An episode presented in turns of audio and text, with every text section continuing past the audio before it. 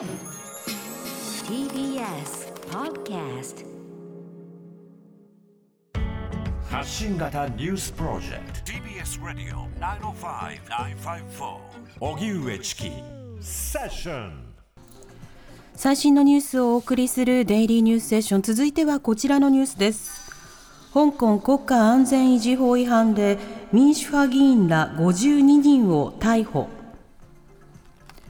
香港の現地メディアによりますと香港警察は今日午前民主派の元立法会議員を含む少なくとも52人を一斉に逮捕しました。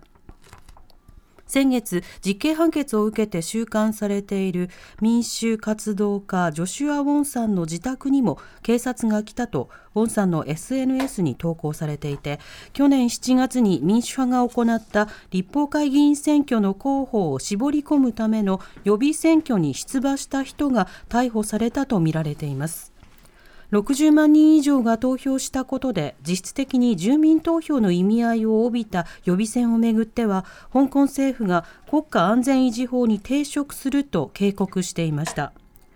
国家安全維持法違反ではこれまでおよそ40人が逮捕されていますが今回の逮捕だけでその数を上回ったことになり当局が民主派への締め付けを鮮明にした形です。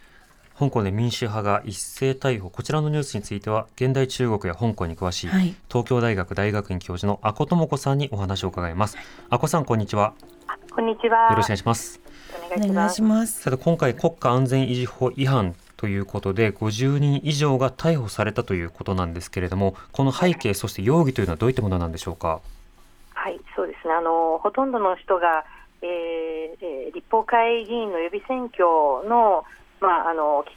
画者とかその、まあ立候補した人が逮捕されたということですね。ええ。ーあの予備選挙っていうのはあのまあもともと9月に、えー立法会あの選挙があ予定されててその前にあのまあ民主派の中で票割れを防いだりとか、うん。まあ、その時点での候補者の支持者の数を、まあ、見極めるために行われたもので、ええ。あの70万人という、ね、多くの人があのあの投票したんですけれども、はまあ、これあの、まあ、その香港は立法会全部で70議席あって、まあ、その半分が、まあ、香港市民一人一人が投票できる普通選挙枠があるんですよね。ええでそれぞれの地域の選挙区に分けて、まあ、あの比例代表方式を取っているので、うんまあ、でもその民主派の中にもいろんな政党とかいろんな個人が立候補して、まあ、お互い食い潰さないようにということで、まあ、あのこういうことをやったんですけれどもね。はい。うん。えでも予備選挙要はその選挙の準備をしただけでこれ国家安全法違反ということにされてしまうんですか、ーそうですね、なんか容疑が国家、えー政権転覆扇動罪とか、そういう容疑がなんか、あのかけられてるということで、え。ちょっと私たちには理解できないというか、選挙を普通に準備をするというだけでえ、はい。どうして政権転覆ということになるのか、ちょっと分かりづらいですね、はい。そうですね。議席を取ろうとしただけということですもんねこれはね。そうですね。うん、しかも香港はその政治システムの問題としてそのはい。例えば多数をあの選挙の中で取れたとしても与党になれるかどうかは別でまたその行政長官になれるわけでもないのでええ。政権交代ですらないわけですよね。そうですね、まあ、ただ、まあ、議会の中でその多数派がどこを占めどこが多数派を占めるかということで、ええ。まあ、民主派が多数派を占めることに警戒をしているんだと思いますけれどもうね。今回逮捕されたあの方々の中には、阿古さんのお知り合いもいるというふうにお聞きしましたが、どういった方が逮捕されたんですか？そうですね、あのーまあ、シュウテイさんとかともね、あのご一一緒に活動してた、あのー、クダッケンさんというね、アウ,、はい。アウさんという方ですけども、あのちょうど東京大学の博士課程に進学したばかりで、え私もあの、まあ、彼はあの元立法会議員でもあって、シュウテイさんがあの資格が剥奪されてあの立候補できなかったときに、彼があの代わりに立候補して当選したんですけれどえも、うんまあ、あのその後、立法会議員のあの議席もなくなって、そして、まあ、次はあの大学院で勉強をしっかりしようということで、勉強の相談なんかも受けていたんですけれどもね、はいえー彼もあの逮捕されてしまいました。うん、こはいれ、あの予定通りであれば、日本で研究をされる予定もあったんですか、これは。そうですね。うんはい。なるほどえーただコロナでなかなか移動もできないような状況でもあって、そしてあの今回逮捕ということですけれども、この逮捕の行方というのはいかがでしょうか？そうですね、この後、まあ国家安全維持法で国家そういう政権転覆扇動と扇動罪とかね、かなり重いあの罪になる可能性もありますし、はい。あのまあ、かあの裁判自体もあの時間かかるかもしれませんよね。うん。であのこれだけ規模が大きいので、まあ、あの全員にそんな重い罪が課されるのかどうか分かりませんけれども、えええー国家安全維持法にかかっていることなので、えーかなり厳しく見なければいけないところがあると思いますうね。ん。はいまたあの年末にはアグネス・チョウさんがその重大事件に使用される刑務所に移送されたという情報も入りましたけれども、こちらはいかがでしょうか？はいそうですねあの、ちょっと心配したのはね、あのええ YouTube で、えー、とそのアグネスさん、面会に行かれた区議会議員のティファニーさんというね、はい。彼女も実は今回、今日逮捕されたんですよ。はい。で、あの YouTube 出てくるアグネスのね、YouTube に出てきて、アグネスさんは、まあ、あの労働、あの洗濯のね、仕事とか、比較的軽めの労働がわけあの担当していて、で、あのお菓子の、なんていうか、あの刑務所に入ってる人たちの技能講習として、お菓子のね、あのコースを受講するとか、はい。結構そういうちょっとあの明るいニュースを、明るいというか、まあ、うんあのそういうことを伝えてくれたんですけれども、まあ、その後、重大事件に、えー関わるあの刑務所に移送されたっていうことで、まあ、ちょっと心配はしているんですけれども、ええただあの、彼女はよく知られているので、あのまあ、中に入っている他の方々とのトラブルを避けるという意味で、あの刑務所をちょっと移ってもらったという側面もあるそうなんですね。うん。なので、まあ、あの重大事件のあの、ね、その受刑者と一緒かっていうと、ちょっと心配ですが、えまああのまあ、配慮したところもあるとは聞いています。はいえまあ、あの不当な取り扱いがないようにというような話をしたいところではあるんですが、そもそも逮捕自体が不当に見えてしまうところがある上に、まあ、今回のその民主派の逮捕も含めて非常に不透明でかつその事後法的でなおかつその適用の範囲というものがあの、まあ、拡大解釈どころかあまりにこの狙い撃ちの弾圧ということになってしまうのでえ。相当の異常事態が続いてしまうということが今後も考えられるんでしょうか？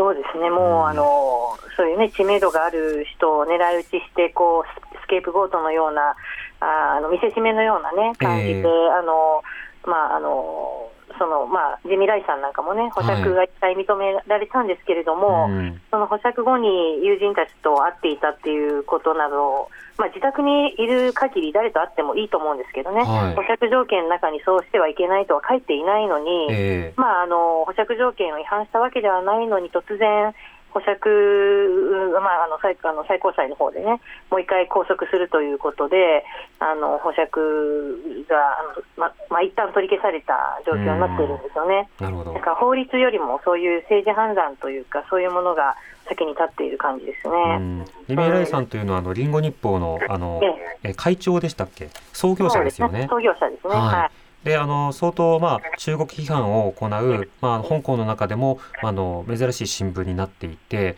あのしかしながらそうしたようなその言論というものを狙い撃ちにしたのではないかというふうにも今回言われてますよねえ。え今回ね、あの今日の逮捕はですね、はい、あの立場新聞とかネットメディアにも入ってます。なので今度はその紙の媒体だけじゃなく、そのネットで頑張ってるえそういうメディアの方にもあのかなり圧力かけてくると思いますうね。ん。ええ。あの以前も例えば書店がターゲットになったりとかで今回ええ。その活動家に加えてメディアがターゲットになっていると。これはあの言論をまあ直接萎縮させようという効果にも見えるんですがどうでしょうか？そうです、もうまさにそうだと思いますね。うん。ええ。今後もこういったあの展開、要はその中国当局あるいはその香港行政によるまあ弾圧などは継続されていくということになるんでしょうか？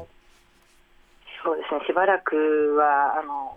継続されていくと思いますね。うんあのもう本当、考えようによっては、私、中国研究なんで、中国の言論統制とかずっと見てきたんですけれども、はいまあ、今、香港の方がずっと厳しいですね。えーあの逆に本、まあ、中国なんかはその主だった人を、まあ、狙い狙い撃ちはするんですけども、こんな大量に大規模にあの面面面でですねこうあの取り締まるってことはあんまりないんですけど、うん今、香港って本当にこうあかなり広い範囲でお大人数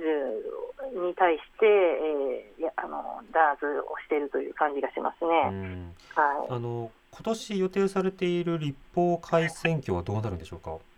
まあ、この分では、この分この状況でいけば、まあ、民主派から立候補者を出すっていうのは、まあ、ほとんど難しいというか、まああのうん中国のようなあの、一応選挙はやっているけれども、候補者は事前にもう認められた人しかあー決めあの候補になれないという、そういう状況になりそうな感じですうね。んということはもうあの一国二制度あるいは高度な自治なるというものは形骸化していくという、まあ、そのための1年間ということにもなりそうですか？そうですうんね、どう、うん、そうですね。あの先日記者会見が行われた時にねあのあ、はい。菅総理の記者会見が行われた時にあの、はい。フリージャーナリストの江川翔子さんがこのはい。あの香港での弾圧の件について総理にこうあの質問をして、まあ、あんまり答えは返ってこなかったんですけれども、ええあの政治レベルやメディアレベルでの今後の注目や対応に臨むことなどはどうですか、そうですね、もうあのこうやって、えー、と中香港の人たちがどんどん表現できなくなってくる中で、まあ、国際社会の方もあの同じように萎縮してしまっては、まあ、ますます香港はもうあのそういうくあのそういうこう表現もできなくなるしこう注目もしてもらえなくなってくると思うんですよね。ええでまあ、こういう恐怖政治というか、統制をするという、あのこういうガバナンスのあり方が、まあ、今度は世界的にもこう影響を与えていく可能性もありますから、はいやっぱり日本としてその政治家の立場からも、それからメディアも言論の自由に関して、まあ、日本の姿勢というのをもっと明確に示さなければ、うんあの世界の秩序がそういうあの、まあ、日本が望んでいない方向